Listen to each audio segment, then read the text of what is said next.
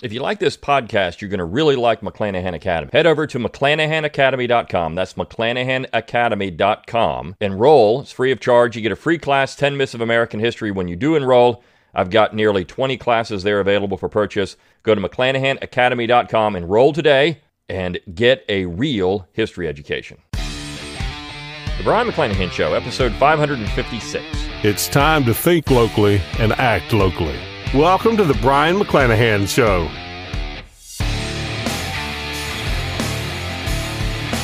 Welcome back to the Brion McClanahan Show. Glad to be back on the program. Very glad to be here. Don't forget to follow me on Twitter, like my Facebook page, and subscribe to my YouTube page where you can watch this podcast. Find all those social media accounts on my webpage, brionmcclanahan.com. That's B-R-I-O-N, mcclanahan.com. While you're there, give me that email address. I'll give you a free ebook, Forgotten Founders, and a free audiobook of the same title read by yours truly. Once you're on that email list, you're going to get emails from me, maybe three, four, five days a week. There are going to be links often to the podcast or other things that I'm doing. You're going to get great coupons out of that. And of course, if you go to McClanahan Academy, you can support the show that way. You can give me an email address there, and I'll give you a free class, 10 Myths of American History, and you're going to get great deals on McClanahan Academy courses. That's a win-win because you can purchase that great content. You keep this podcast free of charge and you get great stuff out of it. So you've heard about that already. Christmas is coming up. McClanahan Academy classes are never out of stock and they're always great gifts. You can also click on the support tab at brionmcclanahan.com. You can throw a few pennies my way, donate monthly to the show, or you can get a book plate if you want, autograph of one of my books. You can purchase one of my books wherever books are sold online. That those make great gifts. Click on the shop tab at brionmcclanahan.com. Get my logo and all kinds of cool stuff. All kinds of ways to support the show. But as always, share the podcast around on social media. Rate it where you get your podcast. Review it and subscribe to it. Do everything you can to get people thinking locally and acting locally. All right. I'm going to talk about this piece that came out. Well, it's been about a year now. And it's uh, written by Helen Andrews, who is the managing editor at American Conservative Magazine. It was published in the Claremont Review of Books. So, see, I'm not always going to be hard on the Straussians. The Claremont Review of Books actually has worthwhile essays here and there. But this is a book review that she wrote about uh, a book entitled The Age of Entitlement America Since the 60s. And it's, um, it's an interesting book. Now, um, this is Christopher Caldwell's book, and I want to talk about this because this idea of two constitutions is not something new, right? It's not something new at all. And this review was published before Helen Andrews published her book, Boomers, The Men and Women Who Promised Freedom and Delivered Disaster. I, I want to get into this, right? This is a very good review. In 2012, uh, Clyde Wilson and I wrote a book entitled Forgotten Conservatives in American History, and I wrote an essay in that book on Sam Ervin of North Carolina. And the idea of that particular uh, essay was to rehabilitate Sam Ervin's reputation. Now, other people have written about Sam Ervin too, and there was a biography that came out about Sam Ervin, I think that year or the year before. And Sam Ervin, it was I think the title was The Last of the Founders or something like that. But Sam Ervin wrote his own autobiography in the 1980s. It's very good. But essentially what Caldwell's book does is frame our current problems within the context of the Civil Rights Acts of 1964 and 1968. And he's saying, look, these laws created an entirely new constitution. You could argue that. You could also go back to to long before that, where we've had laws that have created an entirely new constitution. But essentially, we have two constitutions in America.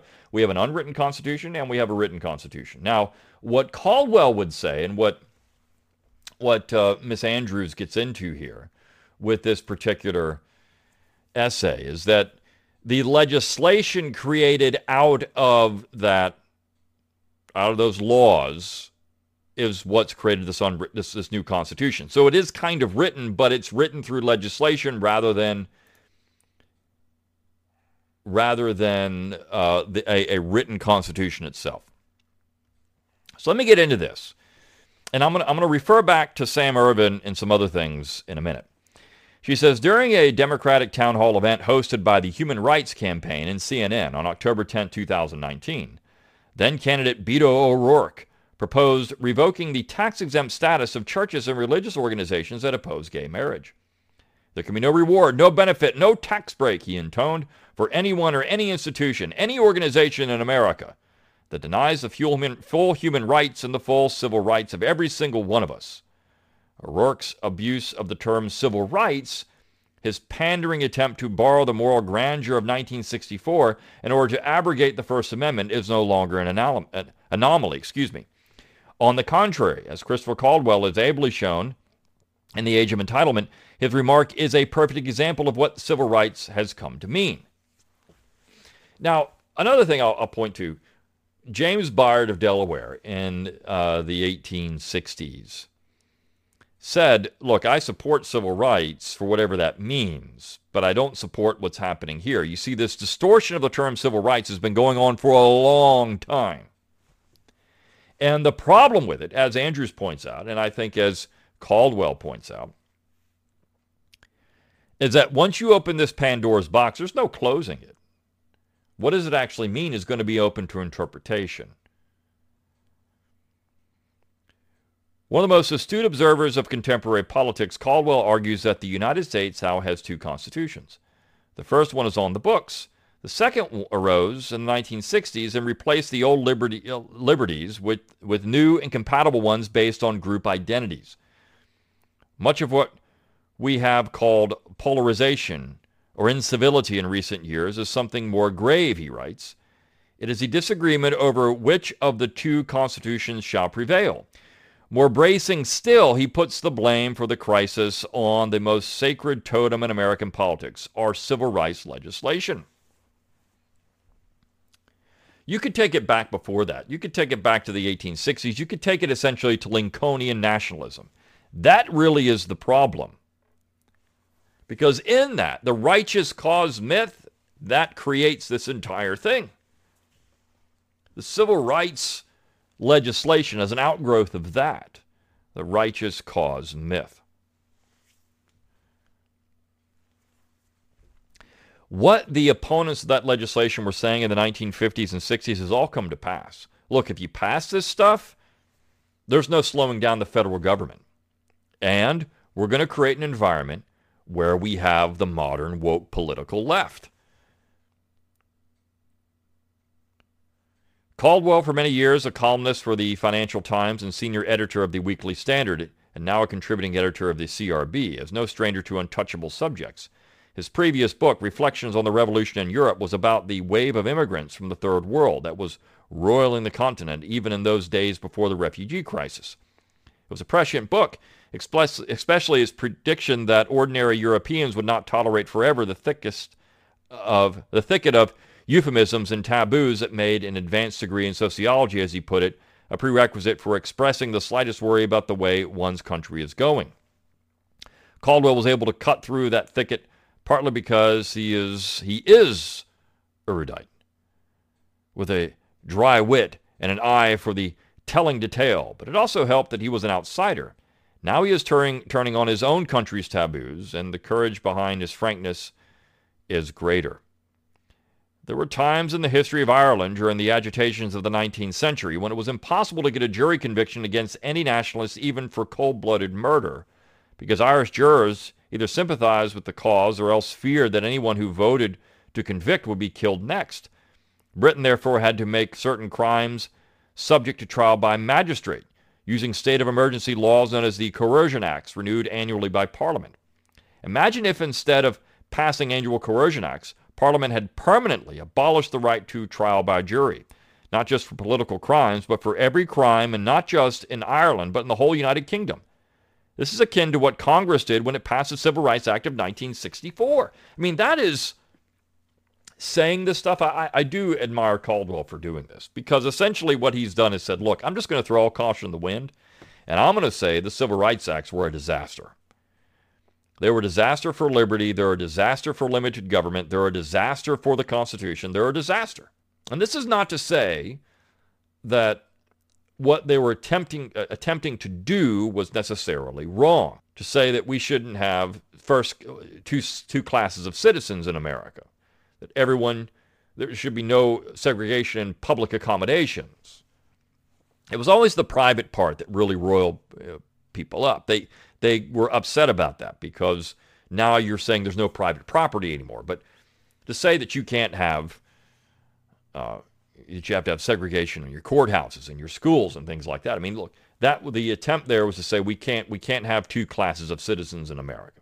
But what's happened in the way the laws were written, and this is what the opponents were pointing out, these were going to be a disaster. Just as assuming that two parallel lines can meet overturns the whole of geometry, eliminating freedom of association from the U.S. Constitution changed everything, Caldwell writes.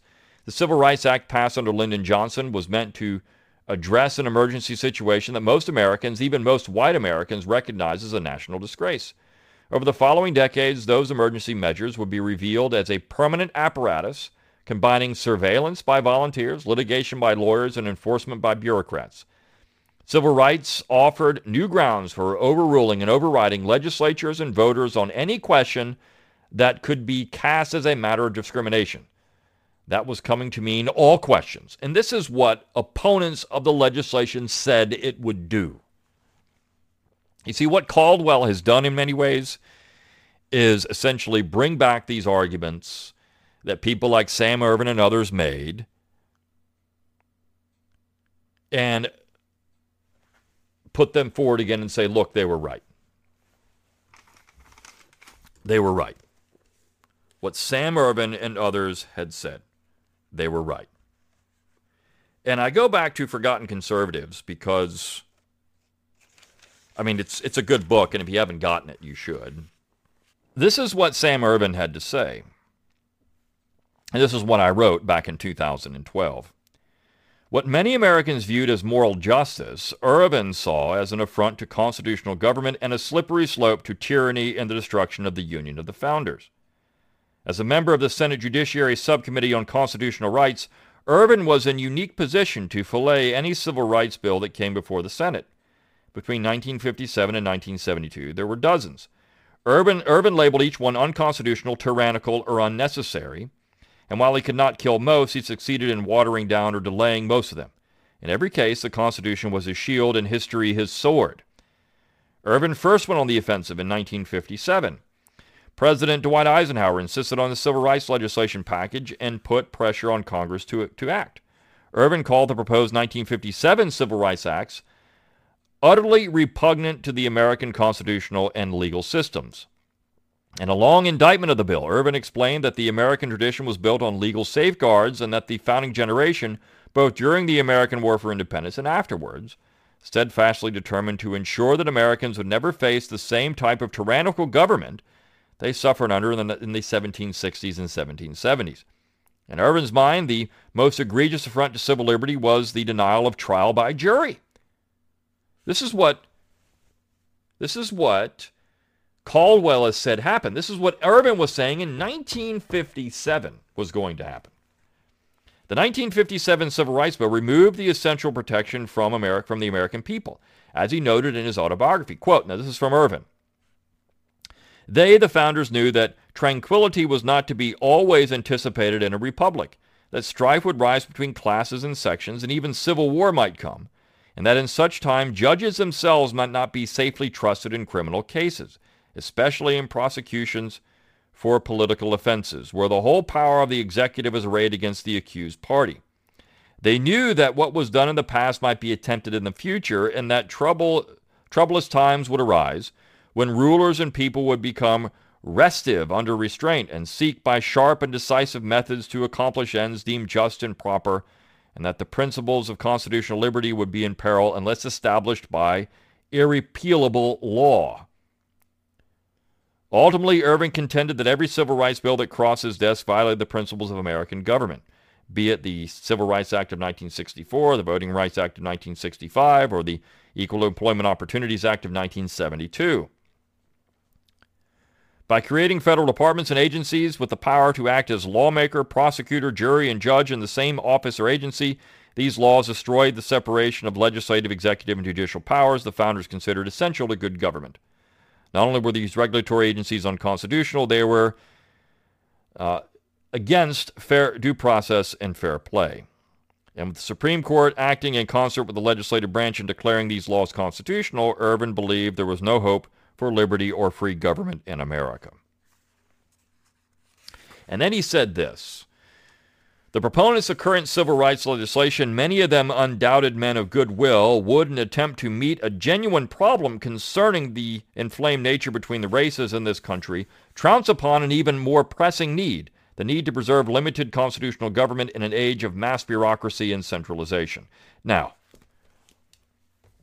that's what Ervin had to say. And this is what Caldwell and Andrews have to say. If you doubt the infinite adaptability of civil rights to any subject under the sun, consider the multifarious uses to which it has been put. Last year, the University of Missouri, Kansas City took down student art supporting the Hong Kong protests after pro-Beijing Chinese students complained it was discriminatory hate speech. The Second Circuit Court of Appeals ruled that a New York ban on euthanasia violated the civil rights of patients who wanted to be euthanized by treating them differently than similarly situated patients who could arrange to die simply by refusing further treatment. The U.S. Supreme Court reversed.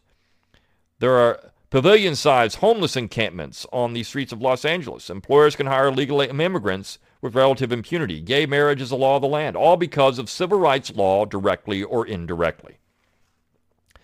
This metastasis was contrary to the explicit assurances of the original sponsors of the 1964 law. But remember what Ervin said in 1957. Senator Hubert Humphrey famously promised to eat the paper on which the bill was printed if it were found to require anything as ambitious as racial preferences in hiring. He also promised that it would create only about 400 permanent new federal jobs, Within 10 years, the Justice Department's Civil Rights Division alone had more than twice that number. The bill does not permit the federal government to interfere with the day-to-day operations of business, promised Representative William McCulloch of Ohio, ranking Republican on the House Judiciary Committee. It did not tell a bank to whom it may or may not make a loan or a landlord to whom he must sell, rent, lease, or otherwise use his real estate.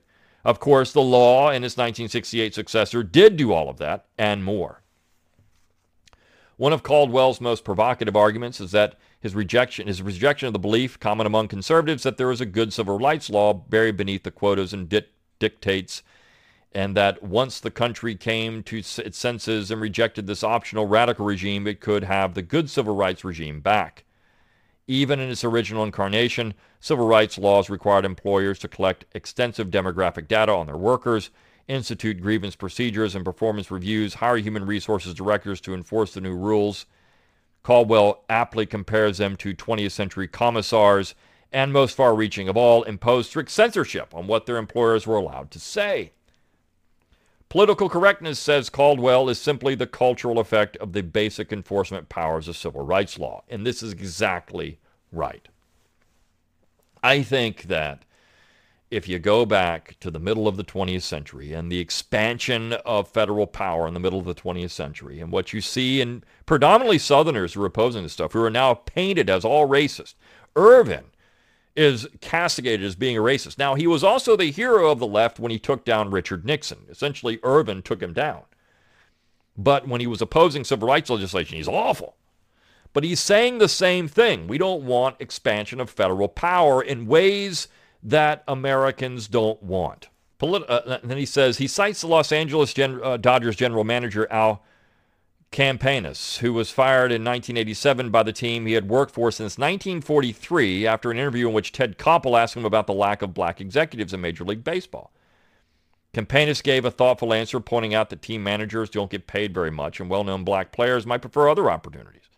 He then got flustered when Koppel called his answer baloney and garbage and offered a rambling second answer that ended with him speculating that maybe black men were poor swimmers because they don't have the buoyancy.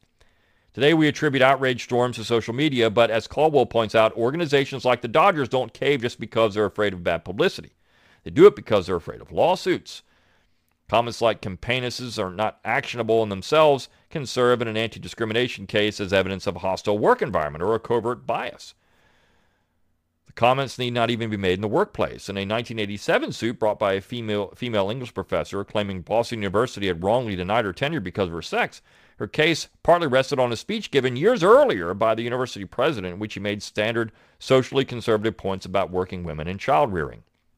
The district court ruled that BU had indeed acted out of sexism and ordered the school to give the woman tenure plus $215,000. So it's really the threat of this extra, le- I mean, it is legal, but this extra constitutional thing, the judge, jury, executioner that Ervin was talking about, that's created this entire environment. It's the court system. And the court system is the way that the left gets anything done.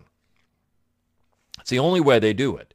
You see, because legislatures and referendums, the people of the states generally vote all this stuff down, and then they come in with the courts. It's the only way anything happens. All these things that you talked about at the beginning would not have been possible without judicial overreach. And that's essentially the core of this second constitution. If the consequences of civil rights law have been as totalitarian as Caldwell says, why has the harassed majority not revolted? The short answer is they've tried. Caldwell identifies the election of Ronald Reagan in 1980 as the moment when, when adherents of the old Constitution fought back, and the next eight years is the period when their hopes were conclusively defeated. Reagan changed the country's political mood for a while, he laments, but left its structures untouched. This is exactly right. And why? Because the Straussians and the neocons were in charge. And the Straussians and the neocons didn't really want to take out the structure. They wanted to use the rhetoric to get power, and that's all they really cared about. You saw it with the Trump administration. You see it in Virginia right now. They don't want to take out the structure. It's fine. Don't gut it. Leave it because they're not really against it. Reagan promised to shrink government, roll back the Great Society, and end affirmative action with the stroke of a pen. Instead, the national debt tripled. The federal civil rights bureaucracy proved impossible as impossible to abolish as the Department of Education. Voters favored lowering immigration and getting control of the border, and Reagan promised to do it, but the compromise bill passed in 1986 traded immediate amnesty for enforcement measures that never came. Reagan flung open the gates to immigration while uh, uh, proclaiming a determination to slam them shut, Caldwell observes. Almost all of Reaganism was like that. This is not just that. And why? I mean, the question becomes why? Because the Straussians were in there. The neoconservatives were in there. The voters who might have revolted against this betrayal were, Caldwell argues, essentially bought off. Public and private debt rose dramatically in the 1980s, and much of that borrowed money ended up in the pockets of white baby boomers in the form of tax cuts and consumer credit. These are the same people whose status in the political order had been altered by the for the worse by the civil rights revolution, and this borrowed prosperity allowed them to think that the old and the new constitutions could coexist. That boomer lifestyle was also made possible by immigration, which Caldwell argues is another kind of debt. In exchange for cheap labor, now citizens must eventually pay in government services and burden infrastructure as well as cultural friction. These debts are conveniently off balance sheet and can be easily ignored by those in positions in the social order. I'm sorry, whose position in the social order makes immigration seem to them like an unmitigated boon.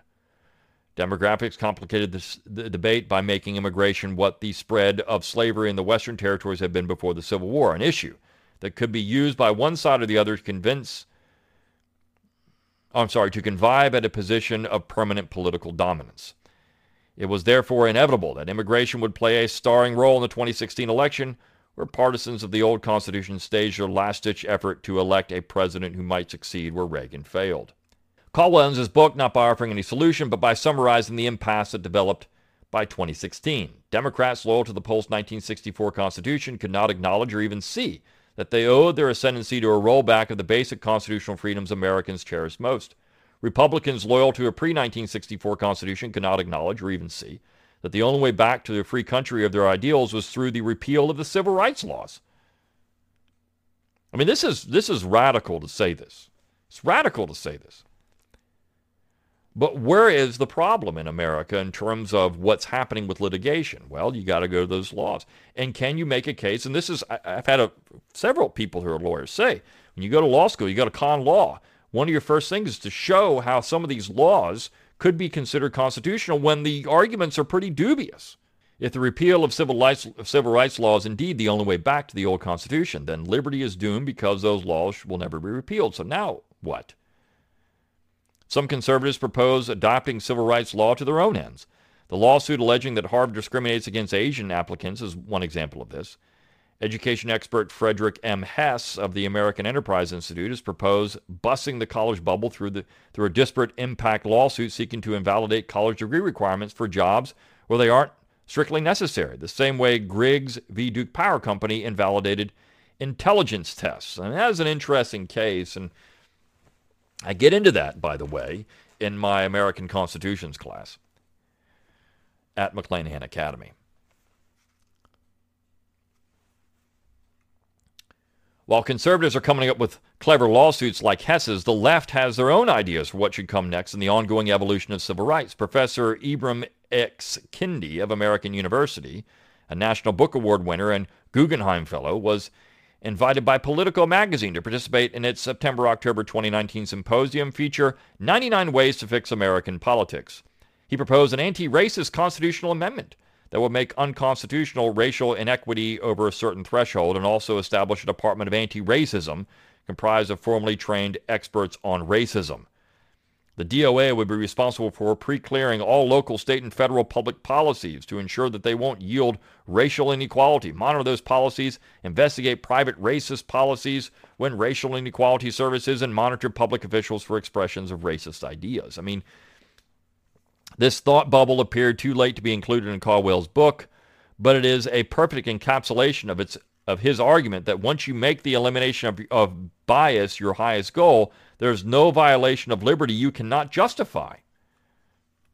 Right? I mean, this Caldwell book is earth-shattering, again, because essentially what he's doing is regurgitating the arguments from the 50s and 60s. But he's saying maybe these things actually had merit.